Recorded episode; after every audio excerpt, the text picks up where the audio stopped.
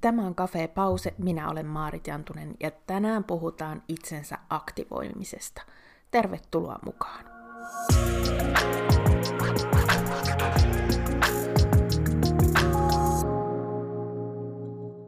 Moikka moi ja ihanaa, että olet jälleen siellä. Hyviä asioita tapahtuu, kun lähdet pois kotoa.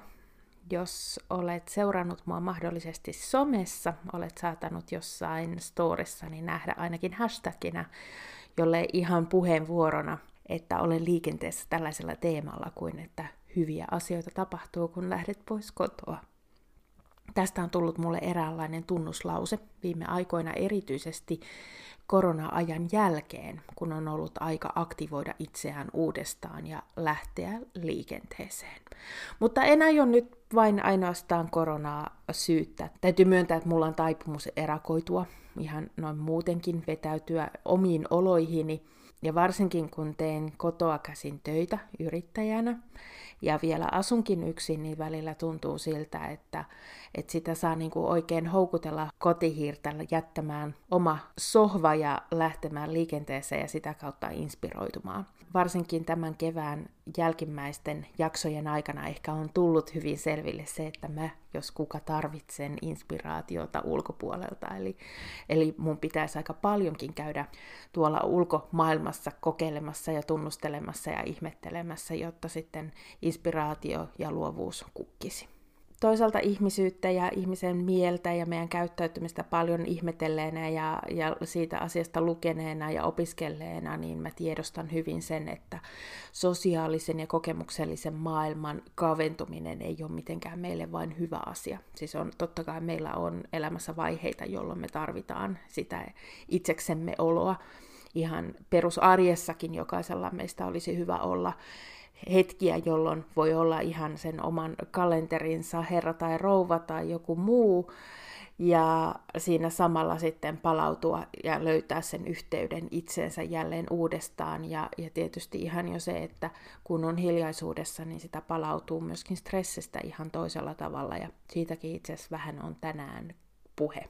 Mutta jos se sosiaalinen ja kokemuksellinen maailma alkaa kaventua vähän liikaa, niin sillä on taipumusta sellaiseen, sanoisin, itseään toteuttavaan ennusteeseen, että se vähän niin kuin kapenee koko ajan enemmän ja enemmän, ja, ja sitä kautta myös saattaa tulla elämään sellaisia ulkopuolisuuden ja jumiutuneisuuden ja yksinäisyydenkin tunteita, jotka sitten taas eivät välttämättä tee meille kovin hyvää. Ja voi olla, että vaikka meidän kaikki solut huutavat sitä, että en halua lähteä mihinkään, mä haluan olla täällä omissa oloissa, niin silti juuri näissä tilanteissa voi olla hyväksi se, että muistaa ihmisen sosiaalisen luonteen ja lähtee ikään kuin koettelemaan ja lempeän lujasti myöskin vähän houkuttelemaan tuonne ulkomaailman puoleen toisten ihmisten pariin ja erityisesti erilaisten kokemusten pariin.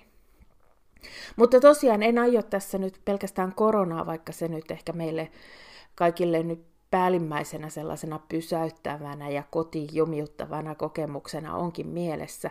Kyllä mulla on ollut taipumusta siihen jo ennen sitä, ihan silloin, kun masennuksesta ja uupumuksista olen ollut toipumassa ja varsinkin tuossa juuri ennen koronaa itse asiassa, niin kun toivuin uupumuksesta numero neljä ja sen aiheuttamasta aika kovastakin ja vaativasta masennuksen pahenemisvaiheesta, niin silloin mä huomasin, että mulle oli kyllä aika ominaista ja tyypillistä sellainen ajatus, että mä en oikein jaksa ihmisiä. Ja kun ei jaksa ihmisiä, niin silloinhan sitä vetäytyy ja eristäytyy omiin oloihinsa. Ja toisaalta musta tuntuu, että mulla oli niin paljon häpeää siitä, että mä olin jälleen kerran ajanut päin seinää. Että mä olin jälleen kerran siellä uupumuksen kourissa ja, ja masennus oli jälleen hyvien vuosien jälkeen pahentunut niin musta tuntui, mulla oli niin paljon häpeää sitä asiaa kohtaan, että musta tuntuu, että mun piti ensin tai mun olisi pitänyt ensin omasta mielestäni toipua ja eheytyä yksinäisyydessä ja sitten vasta astua ikään kuin esiin.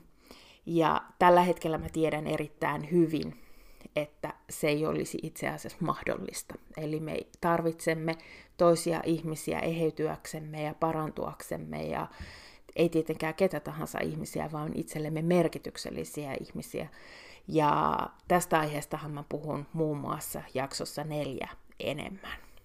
Mutta mä menen vielä just tuosta ennen koronaa tapahtuneesta pahenemisvaiheestakin taaksepäin oikeastaan läpi mun tämän aikuiselämän, jolloin olen enemmän tai vähemmän ollut toipumassa uupumuksista ja masennuksista. Niin siellä mä olen useinkin huomannut törmänneeni siihen ajatukseen, että en mä itse asiassa tarvitse rauhoittumista, vaan mä tarvitsen aktivaatiota.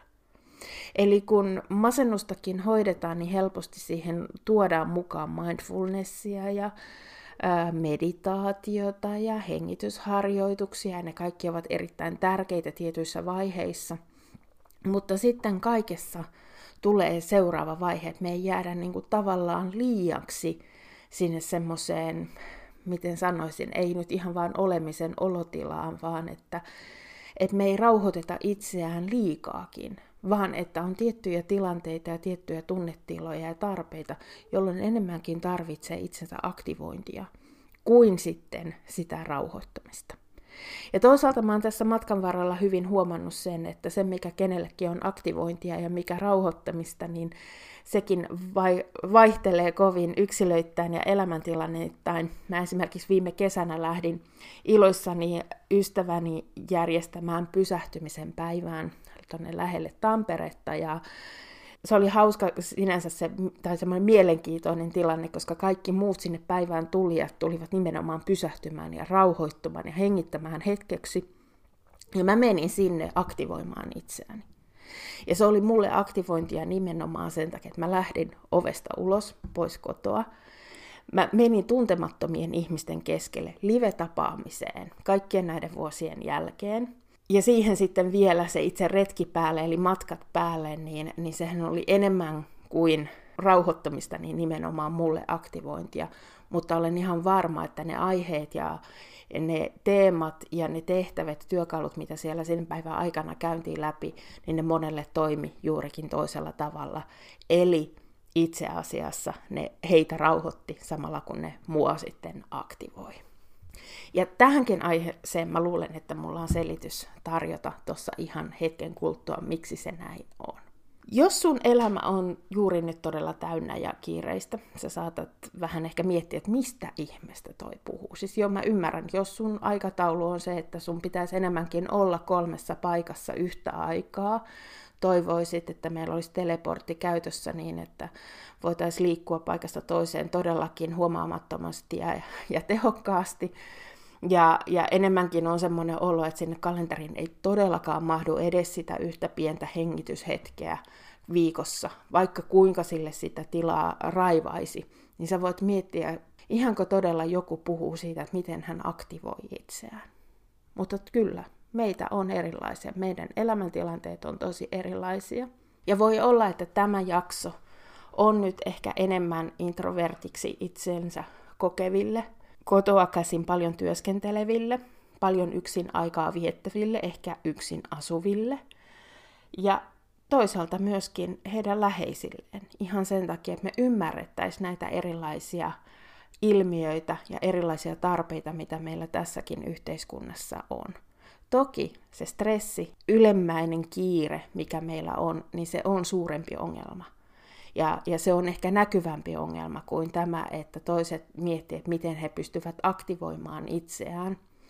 Mutta jos me puhutaan vaikkapa itsensä johtamisesta, joka käsittääkseni on yksi sellainen suosikkiaihe tuolla yrityksissä ja työpaikoilla tällä hetkellä, tai itseohjautuvuudesta, niin silloin meidän myöskin pitäisi ottaa ne molemmat puolet huomioon. Toisaalta se, miten me hallitaan stressiä, tuodaan itsemme niistä stressitiloista takaisin toiminnan tilaan tai semmoiseen normaalin toiminnan tilaan. Ja sitten toisaalta, miten me aktivoidaan itsemme tekemään ja luomaan ja kokemaan uutta, koska sekään ei aina välttämättä ole kaikille se on itselle luontevin tai helpoin juttu.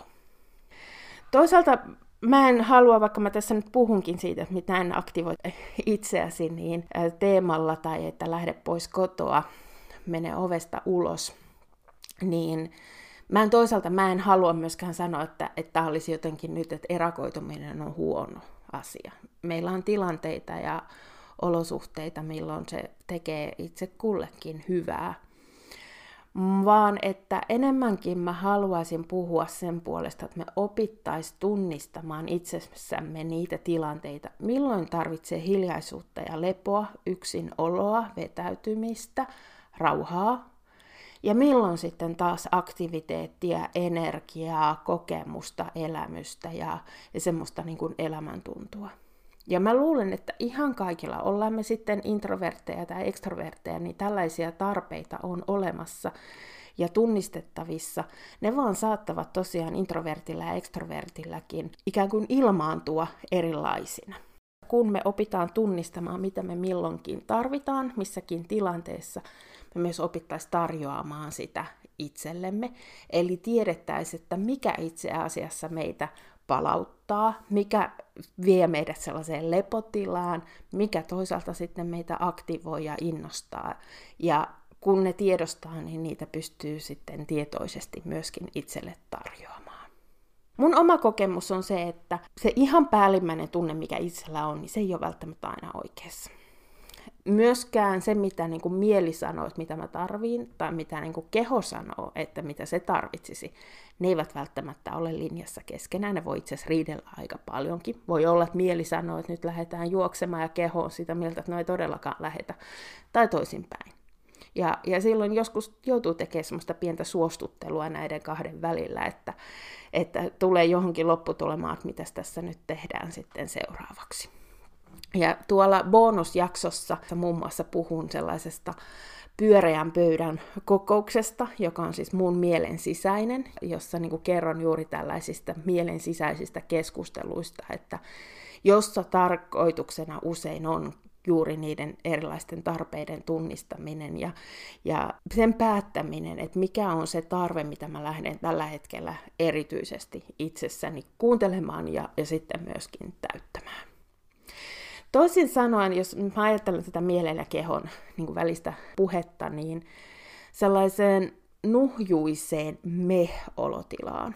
Vähän semmoinen, mikä ei huvita. Ja kuitenkin on semmoinen, että ei se sohvallakaan nyt saa kauhean hyvää asentoa ja olotilaa aikaiseksi, että, että on vähän semmoinen levoton ja mikään ei oikein innosta ja niin, nuhjuinen me-olo. Tai semmoinen njäh, ei oikein niin kuin huvita niin se voikin olla hyvin, että se päällimmäinen ajatushan on se, että käperryn sohvan nurkkaa vielä lujemmin, mutta se on hyvin tyypillinen niistä tilanteista, jolloin itse se, että lempeän lujasti houkuttelee itsensä lähtemään pois kotoa, niin se saattaakin tuoda paljon paremman olotilan. Sillä itse asiassa meidän mielihän ei ole aina oikeassa en, mä en ole ihan varma, onko meidän kehokaan aina oikeassa siitä, mitä me ihan todellisuudessa tarvitaan, mutta ainakaan meidän mieli ei ole oikeassa, ei myöskään oikeassa tekemään niitä tulkintoja, että mitä me itse asiassa tarvitaan. Ja mieleksi mä ajattelen sen niin kuin, tietoisen ajatuksen, eli se, että meille tulee joku mieliteko tai ajatus siitä, että nyt mä haluan tehdä näin. Vähän samaa mä koen turhautumisen kanssa. Kyllä joo, mä ymmärrän sen, että turhautumista voi kokea hyvin monissa eri tilanteissa. Ja on sellaista turhautumista, jossa pitää vähän niin kuin kierroksia laskea ja rauhoittua ja hengittää ja malttaa odottaa hetken. Mutta mulle turhautumista luo erityisesti se, että ei tapahdu mitään. Eli mä turhaudun omaan alivirittyneisyyteeni, ehkä jopa enemmän kuin ylivirittyneisyyteen. Ja Tämä on yksi semmoinen mielenkiintoinen kohta, jossa mä oon esimerkiksi valmennustila, että kun mua on valmennettu, niin olen päässyt vähän mielenkiintoisempiin keskusteluihin sen takia, koska kun toinen ihminen tunnistaa, että mä oon turhautunut, niin hän alkaa rauhoitella mua. Mutta se, mitä mä siinä tilanteessa itse tiedostan tarvitsevani, on enemmänkin se, että nyt jotain actionia. Ja sen actionin ja sen tekemisen ei tarvitse olla mitenkään kauhean suurta – että mulle tulee jo selvästi hyvä olo siitä, että mä saan itseni liikkeelle. Mä saan ehkä jotain uutta ajatusta, jotain uutta virtaa, tai mä saan suoritettua jopa, niin kirosana kuin se meille uupuneille välillä onkin, niin saan vietyä jonkin tekemisen loppuun tai saan aloitettua sen tekemisen, saan vietyä sitä jonkin matkaan eteenpäin, niin se tuottaa paljon tyydytystä ja, ja sellaista tunnetta, että, että olen tehnyt jotain. Eli mulle turhautumiseen enemmänkin, mä lähden juoksulenkille kuin meditoimaan. Ja jos toinen ihminen, jolla se on toisinpäin, yrittää ikään kuin auttaa mua löytämään niitä työkaluja, mitä mä siinä hetkessä tarvitsen, mutta tekee sen sieltä oman näkökulmansa kautta, niin me saatetaan olla yllättävänkin ristiriitaisessa keskustelussa aika nopeasti. Monelle ehkä on tuttu vireysikkuna, jossa just mietitään näitä, että ollaan, missä kohdassa se oma vireystila tällä hetkellä on, ollaanko ylivirittyneisyydessä ja alivirittyneisyyydessä, niin hieno työkalu kuin se onkin, niin mä oon aina ollut vähän sitä vastaan. Mä vähän huokkasen siinä vaiheessa, kun se otetaan esiin sen takia, että ensinnäkin mä en haluaisi rajata, mä en haluaisi piirtää sitä ikkunaa, koska mä en halua rajata oikeastaan omaa energiaani mihinkään. Toisaalta mä tiedostan sen, että mä tarviin ylivirittyneisyyttä esimerkiksi siihen, että mä saan asioita välillä tehtyä. Ja, ja varsinkin semmoisia ikävämpiä, ei niin mieluisia juttuja vietyä saatettua loppuun, niin, niin siihen mä tarviin ja mielelläni hyödynnän ylivirittynäisyyden olotilaa. Mutta sitten tosiaan musta tuntuu, että mä oon enemmän ollut tässä aikuisiankin aikana siellä alivirittyneisyyden puolella. Ja kun sille alivirittyneelle sanotaan vielä, että pysy paikallasi tai rauhoitu tai asetu tähän hetkeen, niin mulla alkaa tuossa semmoinen olo, että no sittenhän mä en pääse oikeastaan koskaan eteenpäin tästä tilanteesta. Mä en pääse enää koskaan liikkeelle. En aio tänne enempää puhua vireysikkunasta tai alivireyksistä ja ylivireyksistä kuin ehkä siellä jossain ohimennen. Mä lähestyn tätä aihetta nyt kuitenkin enemmänkin polyvagaaliteorian kautta, koska se on nyt ihan tässä viime aikoina tullut mulle eh, vastaan. Kirja, joka sitä käsittelee, on kyllä odottanut itse asiassa jo pari vuotta tuolla kaapissa sopivaa hetkeä. Nyt nähtävästi on sen hetki ollut. Ja, ja se on selvästi nyt ensimmäinen sellainen teos, joka sille mun omalle tuntemukselleni siitä kehon vireystilasta ja nimenomaan tästä, että mä oon enemmänkin siellä alivireiden puolella jatkuvasti ja mä tarviin sitä aktivaatiota, se on antanut sille sanat sille tuntemukselle.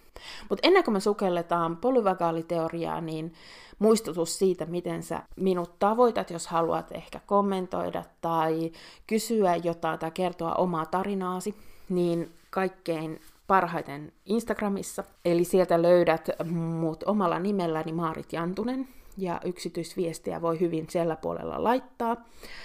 Myöskin Facebookista löydät sivun Maarit Jantunen oivalluttaja ja sitä kautta viestintä toimii. Ja sitten toki vierailemalla mun sivuilla mun blogissa eli maaritjantunen.fi osoitteessa ja sinne myöskin tulee tästä muistiinpanot tästä jaksosta ja siellä olen tarkemmin kertonut, mistä kirjasta oikeastaan on kyse. Mutta mennään nyt siis polyvagaaliteoriaan. Vakuushermon parantava voima on kehoterapeutti Stanley Rosenbergin kirjoittama. Hän on muun muassa biomekaanisen kraniosakraaliterapian ja osteopatian osaaja. Niiden saralla harjoittanut ja tavannut asiakkaita vuosikymmeniä, kouluttanut myöskin uusia osaajia alalle.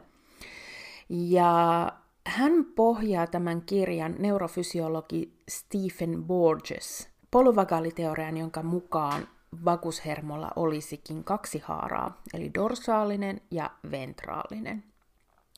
Ja Stanley Rosenberg peilaa tässä kirjassa tätä polyvagaaliteoriaa siihen, mitä hän omilla vastaanotoillaan on vuosien varrella havainnut.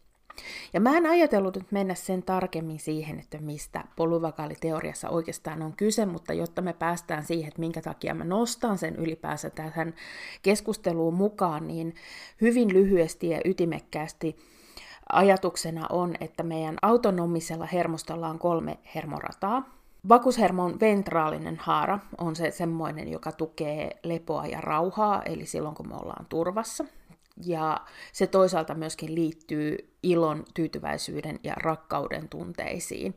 Eli sitä kutsutaan tällaiseksi sosiaalisen liittymisen hermostoksi. Ja jollain tapaa mä ajattelen, että se on semmoinen kun hermosto toimii oikein, niin sen pitäisi olla meille ikään kuin luonnollinen olotila meille ihmisille. Ja siitä huolimatta meillä on paljon eroja siinä, että kuinka introvertteja ja ekstrovertteja me noin niin persoonallisuudeltamme ja luonteeltamme ollaan.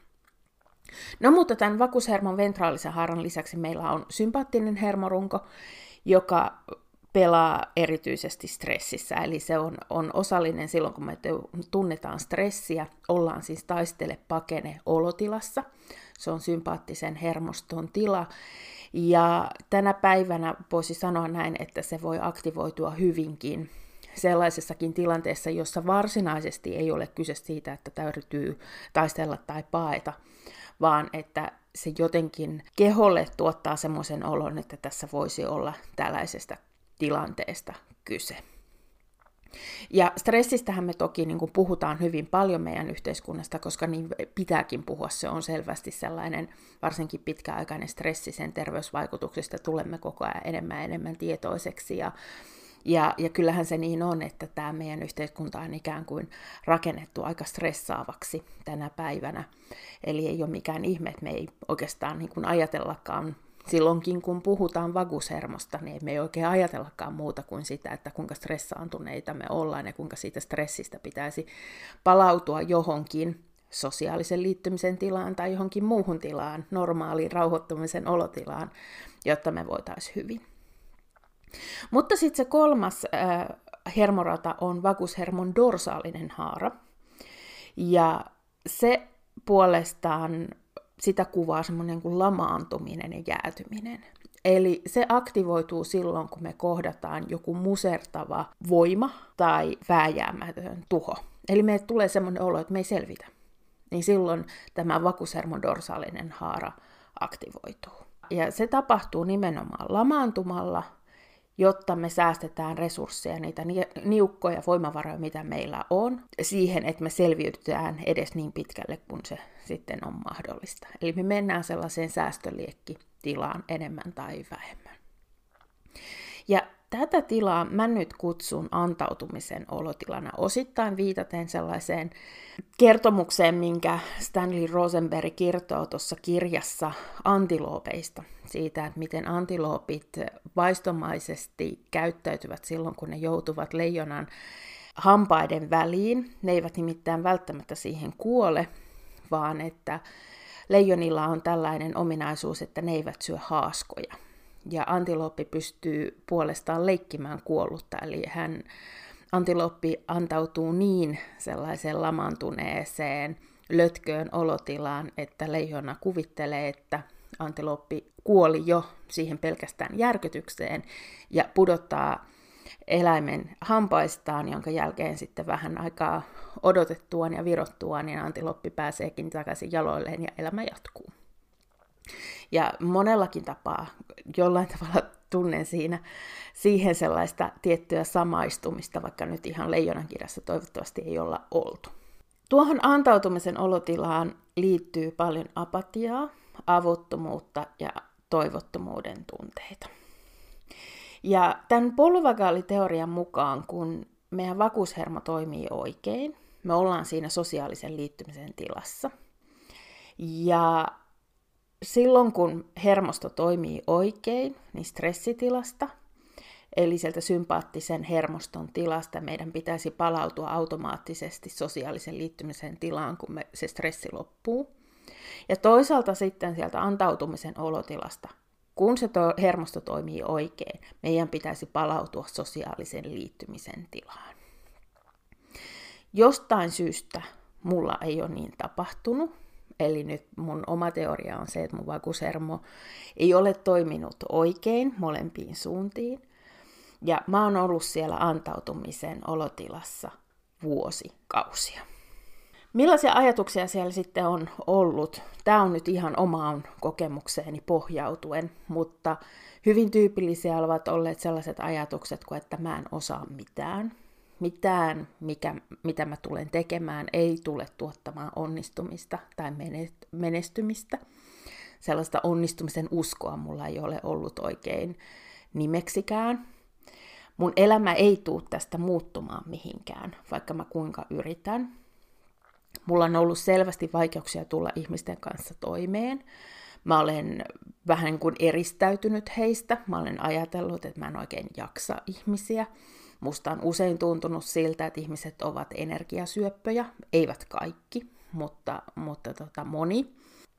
Toisaalta mä aika pian silloin uupumuksienkin jälkeen opin armollisuuden ajattelua, joka siis noin periaatteessa, kun se toimii oikein, on sitä, että me ajatellaan, että riittävän hyvä riittää ja että aina ei tarvitse ylittää itseään ja ei tarvitse tavoitella 110, kun 90 riittää ja että saa epäonnistua, saa jättää kesken, saa vaihtaa mieltä, saa tehdä erilaisia asioita. Eli vähän semmoisella ajatuksella, että aikuinen ihminen voi tehdä yllättävän paljon asioita ilman, että hän sitä selittelee oikein kenellekään. Ja siis mä rakastan armollisuuden olotilaa. Mutta tuolla antautuneessa lamaantuneessa olotilassa se armollisuus on mennyt vähän liiankin pitkälle, koska sillä mä oon alkanut selittää sitä, että mun ei tänään tarvitse edistää mitään, mun ei tarvitse tehdä mitään, se on ihan ok olla sohvalla, se on ihan ok, että mä siirrän vasta ensi viikkoon jotain sellaista, minkä voisin tehdä jo tänään. Ja on ok, että syön huonosti, syön hyvää, herkullista ruokaa, mutta joka ei välttämättä ole niin hirvittävän ravitsevaa. Ja sekin on ok, että en lähde sieltä sohvalta lenkille, vaan, vaan katson vaikka mieluummin TVstä jotakin. Ja moni näistä ajatuksista on sellaisia, että jotka ei sitten pidemmän päälle, vaikka ne siinä hetkessä tuntuu juuri sellaiselta, mitä tarvitsee, niin ne ei välttämättä pidemmän päälle, jos se jatkuu pitkään ja se toistuu usein, niin se ei enää sitten välttämättä toimikaan itseä palvelevasti, vaan aivan päinvastaisesti. Eli siitä mä ajattelen, että joskus voi olla, että armollisuuden nimissäkin alkaa selittää sellaisia asioita, ja sitä mä nimenomaan lamaantuneessa, antautuneessa olotilassa tein, että mä haluan selittää sellaista hyväksi, mikä ei enää tehnytkään mulle itselleni hyvää. Siihen lamantuneeseen oma olotilaan liittyy se, että ei saa oikein aloitettua, ei pysty itseään pakottaa me oikeastaan yhtään mihinkään. Ja nämä kaikkihan on sellaisia, mitkä kuvaa oikeastaan masennusta. Ihan sellaisia, jos me luetaan, googletetaan, että mikä on masennuksen kriteerit, niin aika lailla näitä kaikkiahan meillä on. Ja itse asiassa tuo kirja Vakuushermon parantava voima ottaa kantaa siihen, että että voisiko tässä olla jotain selitystä myöskin masennukseen ja apua myöskin masennuksen hoitoon. Mä en siihen ota sen enempää kantaa, koska en ole terveydenhuollon ammattilainen ja olen myös tietoinen siitä, että tätäkin teoriaa on totta kai kritisoitu ja, ja, ja erityisesti ehkä sanottu, että se ei, ei siitä ole näyttöä, että näin olisi ja näin toimisi. Mutta kirjassa kyllä sitä pohditaan, että voisiko tämän asian huomioimisella sitten olla vaikutusta muun muassa siihen masennukseen.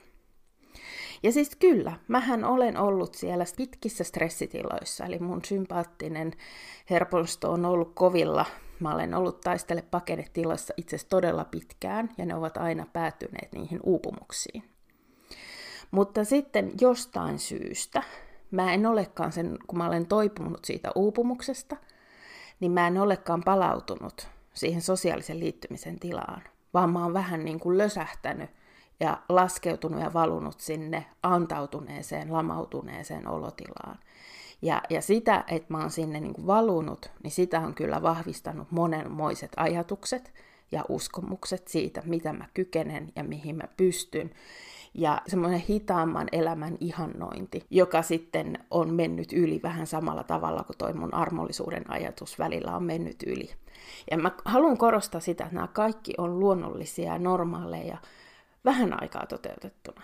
Ja tietyissä tilanteissa. Mutta se, että jos niistä tulee ikään kuin se elämän perussävy ja tapa olla, ja on semmoinen olo, että haluaa jotain muuta, eli haluaisi vaikkapa sitä menestystä tai saada onnistumisia aikaan, niin silloinhan täytyisi ruveta pohtimaan, mitä mä voin tehdä jotenkin toisin ja mä itse asiassa, mä halusin muutosta. Jos mä oon ö, enemmän tai vähemmän sen masennuksen äärellä ollut 18 vuotta, siis kauan, niin mähän olen koko ajan halunnut muutosta.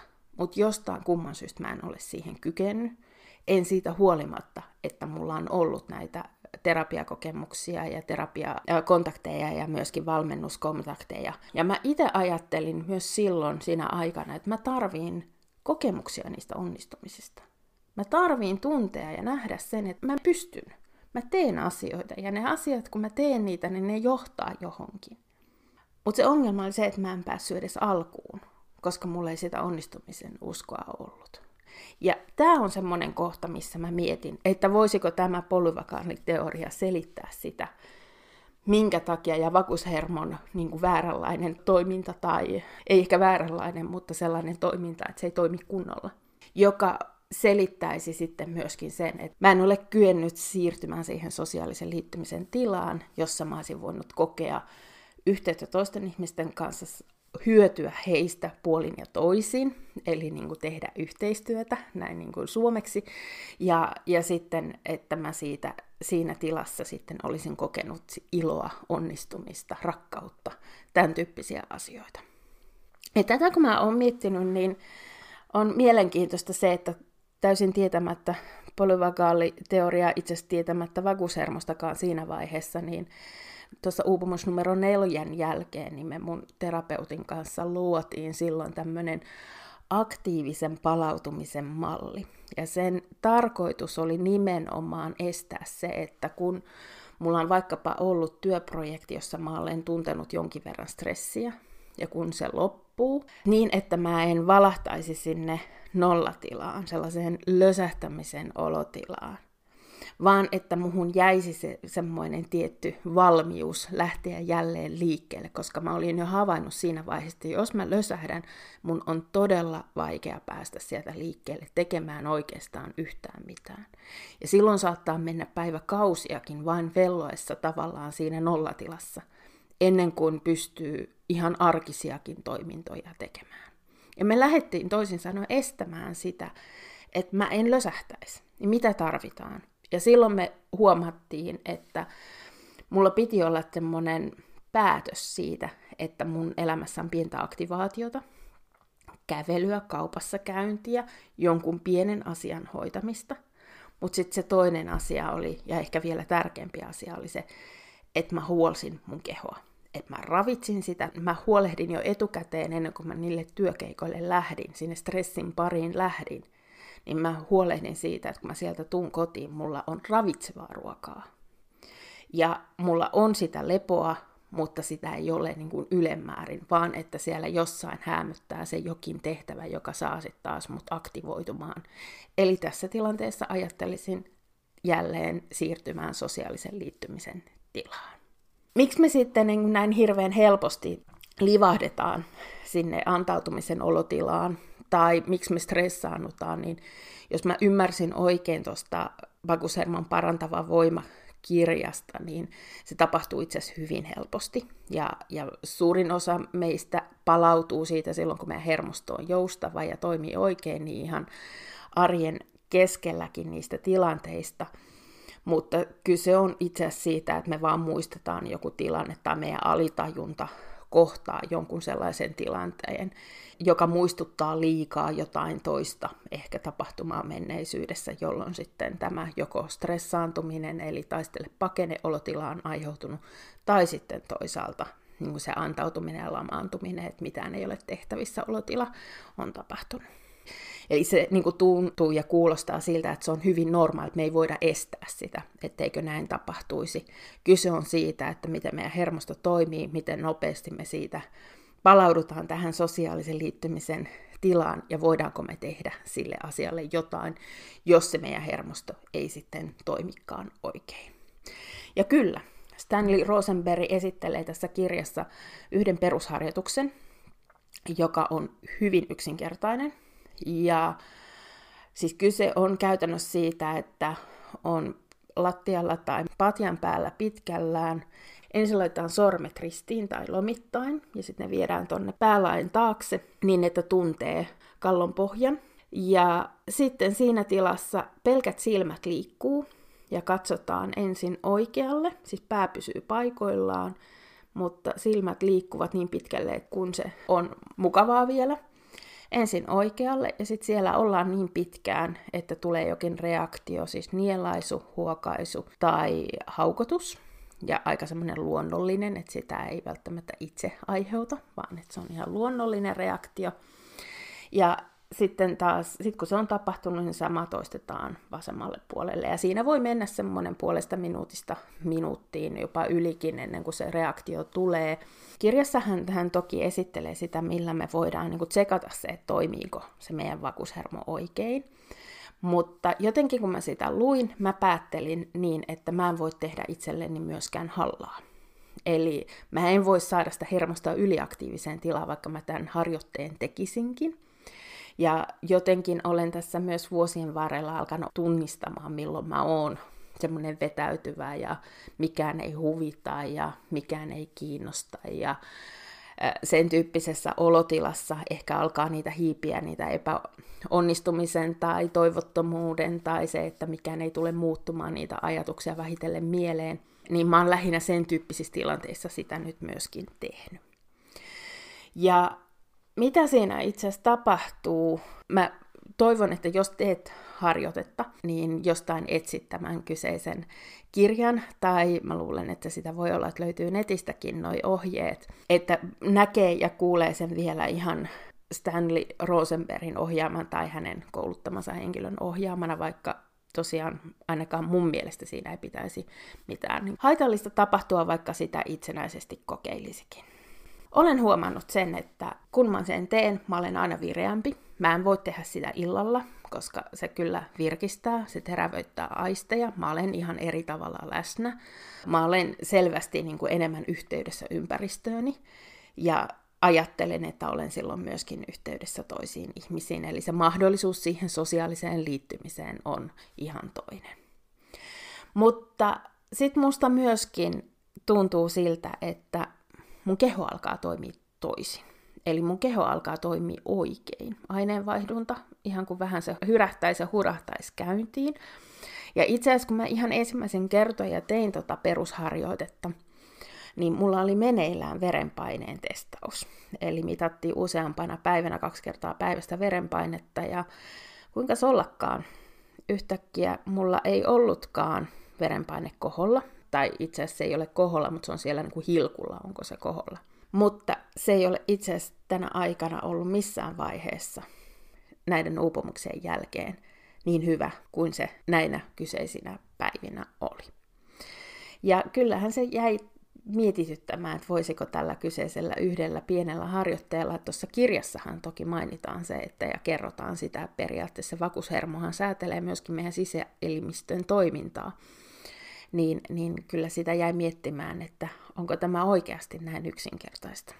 Ehkä se on liian hyvää ollakseen totta, mutta siitä ei selvästikään ollut mulle haittaa, että mä sitä kokeilin. Myös mun ystävä, hän tekee tärinäterapia, on tärinäterapia-ohjaaja, niin pyysin häntä kokeilemaan tätä kyseistä perusharjoitetta ja hän totesi, että itse asiassa se tekee saman kuin hänelle tekee täriseminen. Eli silloin kun on stressaava olotila, kun hän tärisee, niin siitä hän palautuu normaaliin olotilaan. Eli onko se silloin sosiaalisen liittymisen olotila. Ja sitten taas toisaalta, kun hänen täytyy saada itsensä liikkeelle ja toimimaan ja tekemään, niin hän myös silloin tärisee ja se palauttaa hänelle sen toimintakyvyn ja aktivoi. Eli olen ymmärtänyt, että tärinä myöskin vaikuttaa vakushermoon. Ja, ja tärinäterapia voisi olla siis yksi keino siihen vakushermon toimintaan vaikuttaa. Itse asiassa myöskin Mastin Kip, joka, josta olen puhunut tuolla alkujaksoissa enemmän, hän on siis ä, amerikkalainen traumoihin ja erityisesti emotionaaliseen traumoihin perehtynyt coachi, ja hän myöskin liputtaa polyvakaaliteorian puolesta.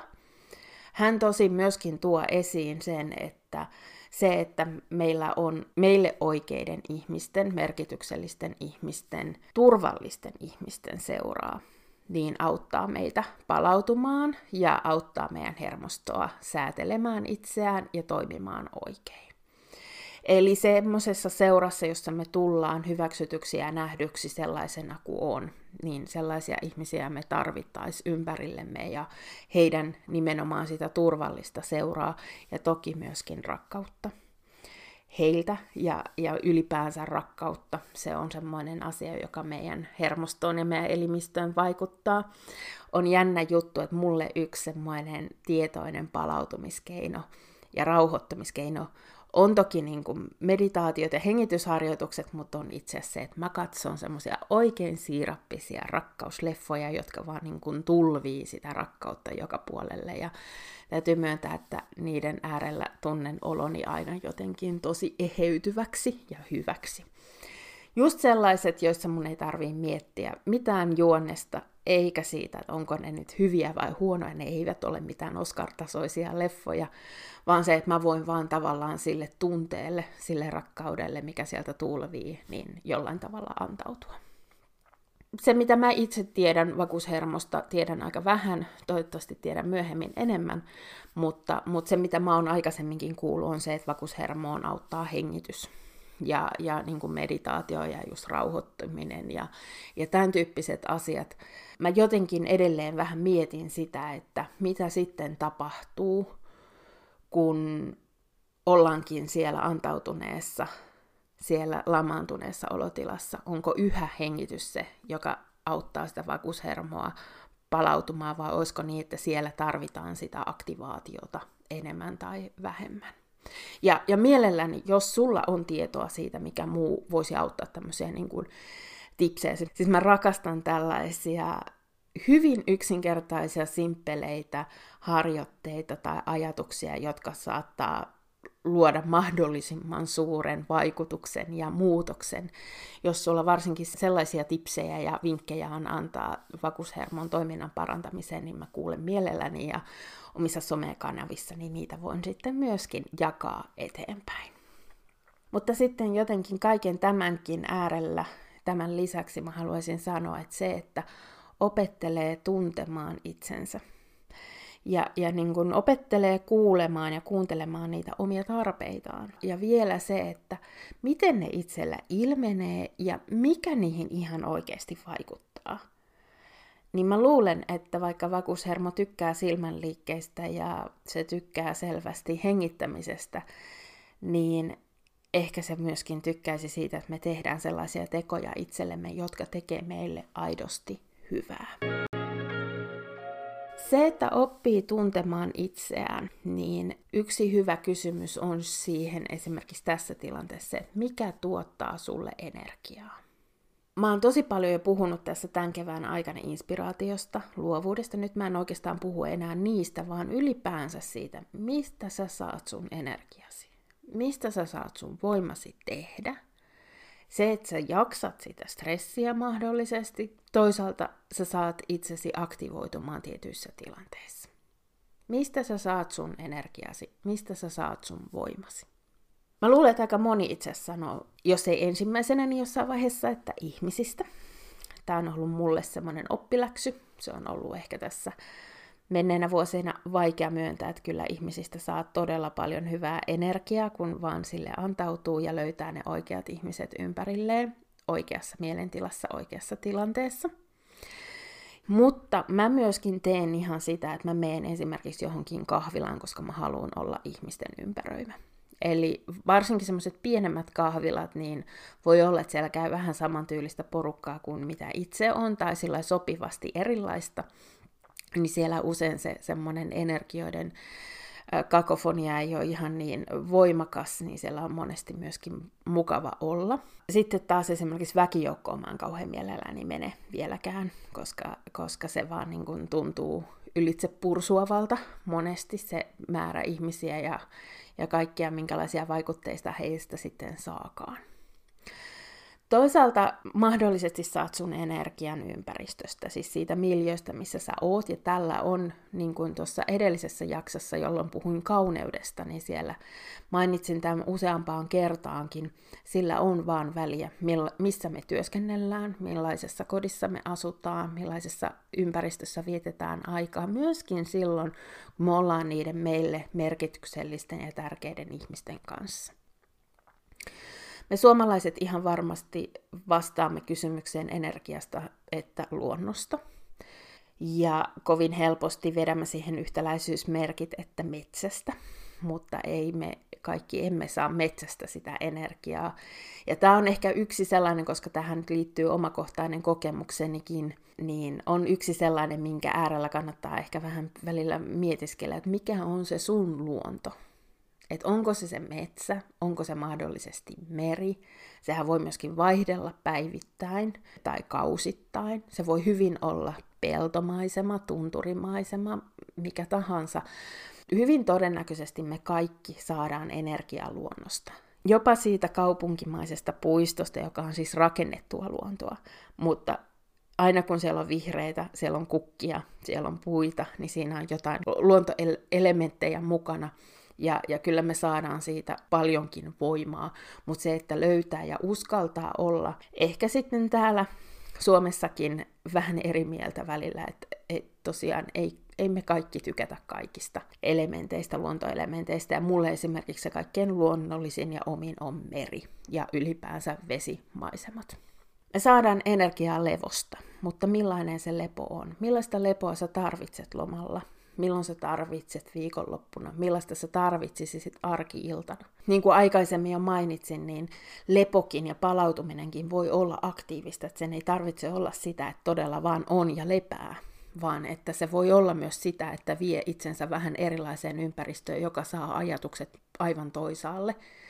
Ja, ja monesti harrastuksethan toimivat meillä juuri tällaisina elementteinä, että ne vie meidät niin toiseen maailmaan, että sen takia ne tuottaa paljonkin palautumista ja jopa lepoa.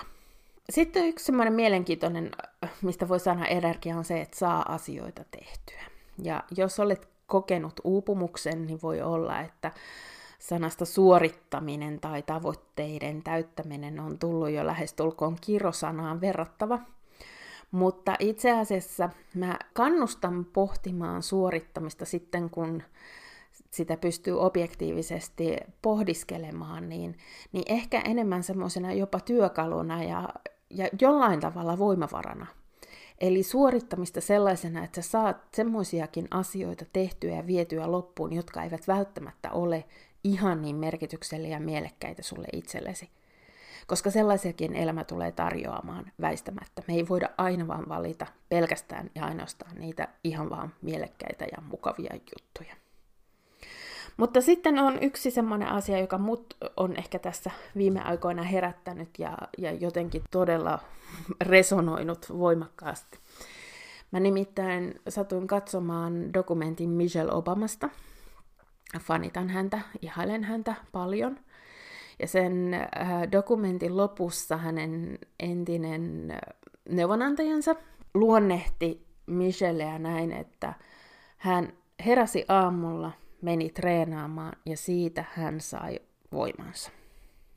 Ja nyt mä en tarkoita vaan sitä, että sä saat vo, niin kun nostat enemmän puntteja ja saat enemmän maasta kiskaistua tavaraa, vaan siis siitä, että sä saat koko siihen sun elämää, koko siihen sun kehoon ja sun olemukseen ja sellaista voimaa, että sä uskallat olla oma itsesi. Ja tämä jotenkin puhutteli ja ravisteli mua niin kuin hyvin paljon. Eli kyllähän me saadaan kehosta siitä, miten me liikutetaan sitä, miten me ravitaan sitä, miten me hoidetaan sitä, että me nukutaan riittävästi. Nämä niin kuin aika perusasiat, niin, niin nehän ovat aivan totta ja nehän, niiden pitäisi olla aina kun kysytään, että mistä saat oman energiasi, niin siellä kärkisijoilla, mutta niistä on tullut vähän semmoista, musta tuntuu, että niistä on tullut vähän arkista. Ja sen takia, kun joku kääntää sen näin paljon päin, että mä saan voimani siitä, että mun keho voi hyvin, niin se alkaakin yhtäkkiä tuottaa, että niin, että mitäs mun pitääkään tehdä, jotta mun keho voi hyvin pitkällä aikavälillä. Se ei silloin välttämättä tarkoita ihan niitä jokaista nautintoa, jonka me kyllä armollisuuden nimissä itsellemme suomme, vaan että ehkä enemmänkin ajattelee sitä, että minkälaisia pitkäaikaisia valintoja mun täytyy tehdä, jotta se mun keho kannattelee mua eikä toisin päin. Ja jotta se on jotain sellaista, josta mä voin ammentaa voimaa ja energiaa silloin, kun ehkä mun mieli ei olekaan ihan niin parhaimmillaan. Ja kyllä tähän kehon huoltoon tai itsensä huoltoon mulla liittyy paljon myöskin mielen hyvinvoinnista huolehtiminen. Itse asiassa päivittäin mä kirjoitan aamusivuja, Mä nykyään teen myöskin taidepäiväkirjaa sillä tavalla työstän tiettyjä tunteita ja nousevia ajatuksia. Mä säännöllisin väliajoin kysyn itseltäni, mitä mulle kuuluu. Meditoin, keskustelen sekä ystävien että, että sitten ammattihenkilöiden kanssa ja, ja niin edespäin. Ja, ja kyllä se tämä kaikki, tämän tyyppiset asiat usein antaa energiaa. Mutta se voi olla vielä jokin muu, mikä sulle antaa sen sun energian olla, viedä eteenpäin niitä asioita, mitä sä haluat viedä ja tehdä ja toimia.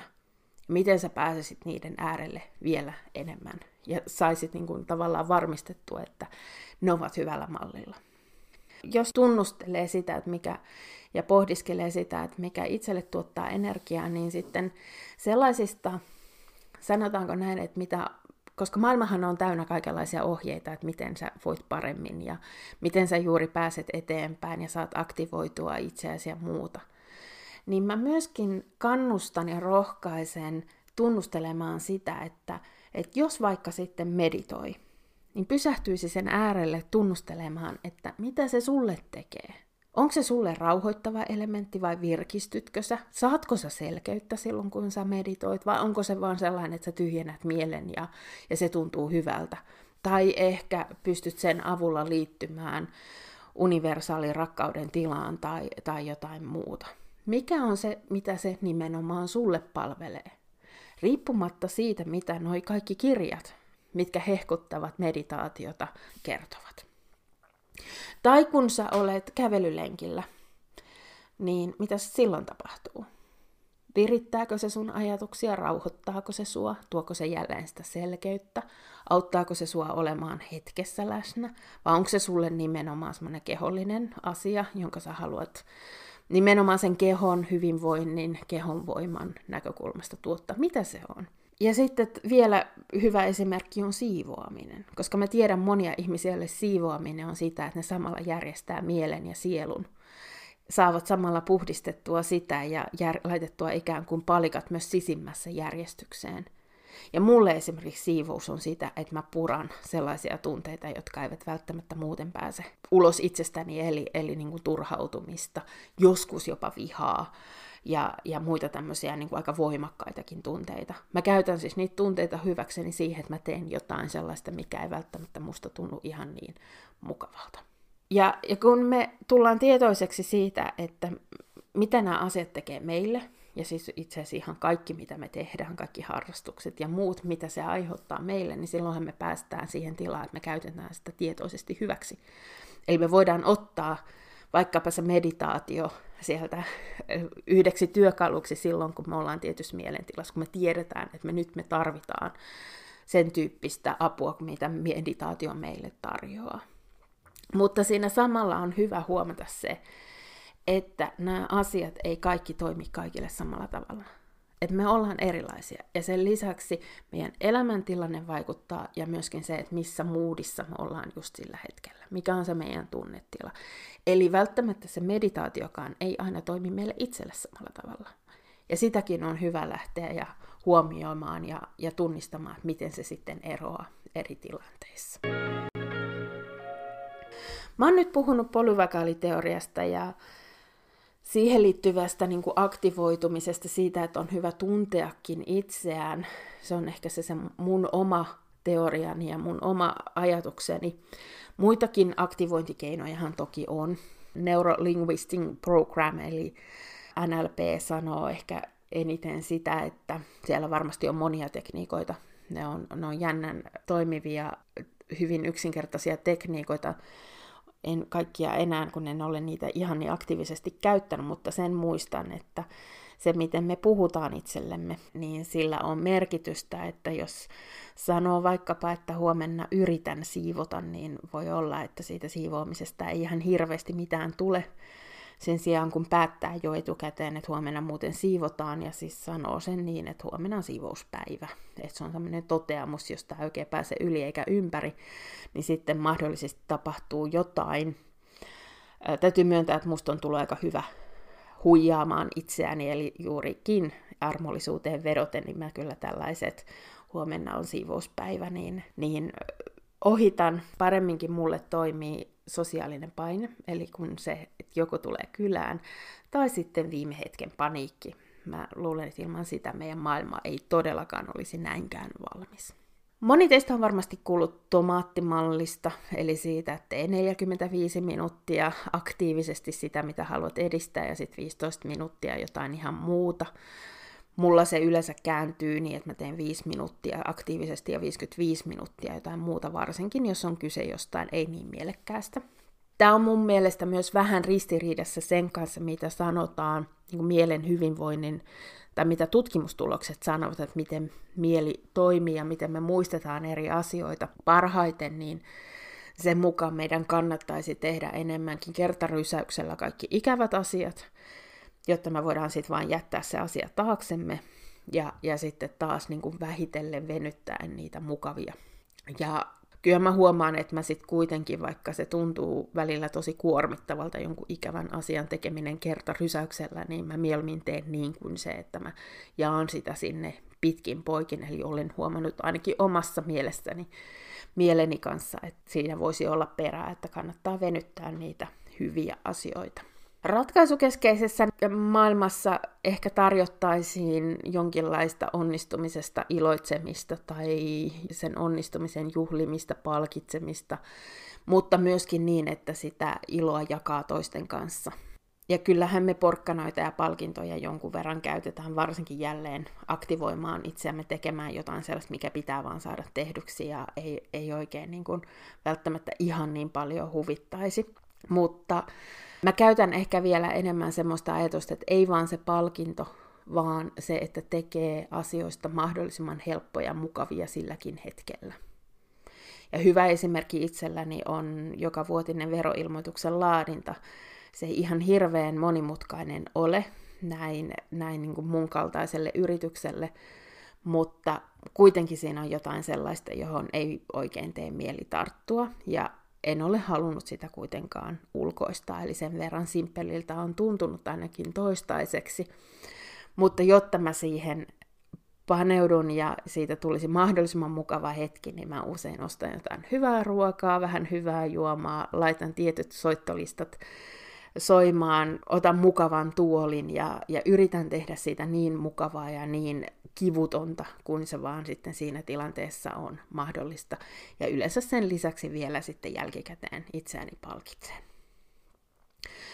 Yksi tapa itseään aktivoida on tietysti paitsi se, että pyytää, että ystävä pyytää johonkin vaikka lenkille mukaan tai näin, mutta sitten on se, että menee johonkin ryhmään. Eli yhteisen intressin äärelle oppimaan, jakamaan, kokemaan asioita – koulutukset ja kurssit ovat tästä hirveän hyvä esimerkki. Ja tässä kohdassa täytyy myöntää, että olen vähän huolissani siitä, että tuntuu, että kaikki koulutukset ja kurssit ovat näin niin kuin vielä koronan jälkimainingeissa jääneet sinne etämoodiin, niin mulla ainakin on niin suuri tarve siinä, että jos mä johonkin koulutukseen osallistun, niin haluaisin sitä kautta myöskin niitä live-kontakteja ja, ja sen takia toivon, että me ei jäädä tähän etämoodiin, tähän verkkomoodiin liian pitkäksi aikaa, vaan me aletaan oppia taas uudestaan löytämään tiemme toistemme luo ja näkemään myöskin niiden live-kohtaamisen arvot. Jotenkin yhteenvetona voisin sanoa, että kaikessahan tässä on, ää, avainsanana on ne itselleen mielekkäät ja merkitykselliset asiat, ja sitten toisaalta sen, että tuntee siinä, mitä on tekemässä, niin semmoisen riittävän turvallisuuden tunteen sehän myöskin on semmoinen asia, joka meillä on kaikilla eri, että mikä, mikä tuntuu itselle turvalliselta. Ja rohkaisen myöskin, että jos vietät aikaa paljon yksin, ja ehkä on vielä sellainen tilanne ystäväpiirissä elämässä, että monilla on todelliset ruuhkavuodet meneillään, ja sitten tuntuu siltä, että sieltä pyytää seuraa johonkin, niin se on vähän kuin saisi korttipakan hajoamaan kerta heitolla, niin rohkaisen siihen, että menee ja tekee niitä mielekkäitä ja merkityksellisiä asioita yksin. Eikä jää odottamaan sitä seuraa, koska sillä tavalla saattaa huomata, että itse asiassa aika moni muukin menee ja kokee yksin. Ja se voi olla, että se avaa väylän siihen, että vaihtaa muutaman ajatuksen jonkun uuden henkilön kanssa ja, ja sitä kautta saa uuden jaetun yhteisen kokemuksen. Ja nämä on semmoisia yllätyksiä. Nämä on niitä suolaa ja sokeria, tämmöiset tyyppiset hetket, joiden kohdalla mä monestikin juurikin ajattelen, että kyllä tänäänkin kannatti lähteä pois kotoa, koska hyviä asioita silloin tapahtuu. Niitä muita hyviä asioita, joita usein tapahtuu, kun lähden pois kotoa, on mun, tietysti se, että mä inspiroidun ja saan ideoita, mutta mä saan selkeyttä. Mä saan sitä ihan eri tavalla kuin meditaatiossa, ja se, mä luulen, että se johtuu siitä, että kun vaihtaa ympäristöä, ja toisaalta kun ottaa etäisyyttä siihen johonkin tilanteeseen, niin alkaakin havainnoida eri näkökulmista ja sitä kautta sitten myöskin se tilanne selkiytyy ja, ja se tuntuu siltä, että se selkiytyy itsestä. Ja sitten jännähän on aina se, että hälyisessä kahvilassa toisten ihmisten keskellä musta tuntuu, että mä saan enemmän aikaa joskus kuin päiviin kotona. Mä oon tässä puhunut paljon ympäristön eli miljöön merkityksestä ja tärkeydestä itselleni niin ihan mun mielialan ylläpitäjänä kuin sitten inspiraation näkökulmasta ja luovuuden näkökulmasta ja nyt sitten tänään myöskin aktivoitumisen näkökulmasta. Toisaalta mä oon tullut vähitellen tietoiseksi toisten ihmisten merkityksestä, muun muassa sitten energian tuottajana itselle ja, ja tämä on semmoinen kohta, missä mä oon ehkä eniten joutunut tässä vuosien varrella vaihtamaan mielipidettä, että kyllä olen ollut hyvinkin syrjään vetäytyvä ja, ja erakkoituva ja, ja mun täytyy välillä muistuttaa itseäni siitä, että ihmiset tekevät mulle hyvää monellakin tapaa. Yksi semmoinen selitysjärjestelmä, joka on mut erityisesti näitä asioita saanut tarkkailemaan ja havainnoimaan, ja, ja ehkä myöskin vähän haastanut mun ajatuksia ja uskomuksia tähän ympäristöön ja toisiin ihmisiin liittyen. Se on haastanut myöskin tarkkailemaan omaa käyttäytymistäni. On ollut sellainen kuin human design. Mä ajattelen, että siinä on kyse selitysjärjestelmästä, joka auttaa meitä paitsi tuntemaan itseämme, mihin myöskin ymmärtämään paljon ihmisten erilaisuutta. Tuon Human Designin mukaan mä olen reflektori, ja meitä reflektoreita on maailmassa noin puolitoista prosenttia kaikesta väestöstä. Ollaan siis suhteellisen harvinaisia, mutta kyllä meitä siltikin riittää täällä miljooniksi asti. Ja meille on erityisen tärkeää juurikin tuo, että me olemme oikeassa ympäristössä ja että meillä on oikeat ihmiset meidän ympärillä. Mutta miten tuo human design ja reflektorius on muhun vaikuttanut, ja, tai tietoisuus siitä, että olen reflektori, mitä sellaisia asioita sieltä on ikään kuin auttanut mua hyväksymään itsessäni tiettyjä piirteitä ja toimintamalleja, niin siitä mä ajattelin puhua ensi kerralla enemmän ja siinä samassa yhteydessä tuun ylipäänsä puhumaan sellaisista työkaluista, jotka auttaa meitä tuntemaan itsemme paremmin. Eli itsetuntemuksen äärellä ollaan ensi kerralla. Mutta nyt mä kiitän, että olit tänään mukana. Kiitos, että kuuntelit. Me kuullaan taas pian. Voi hyvin. Moikka!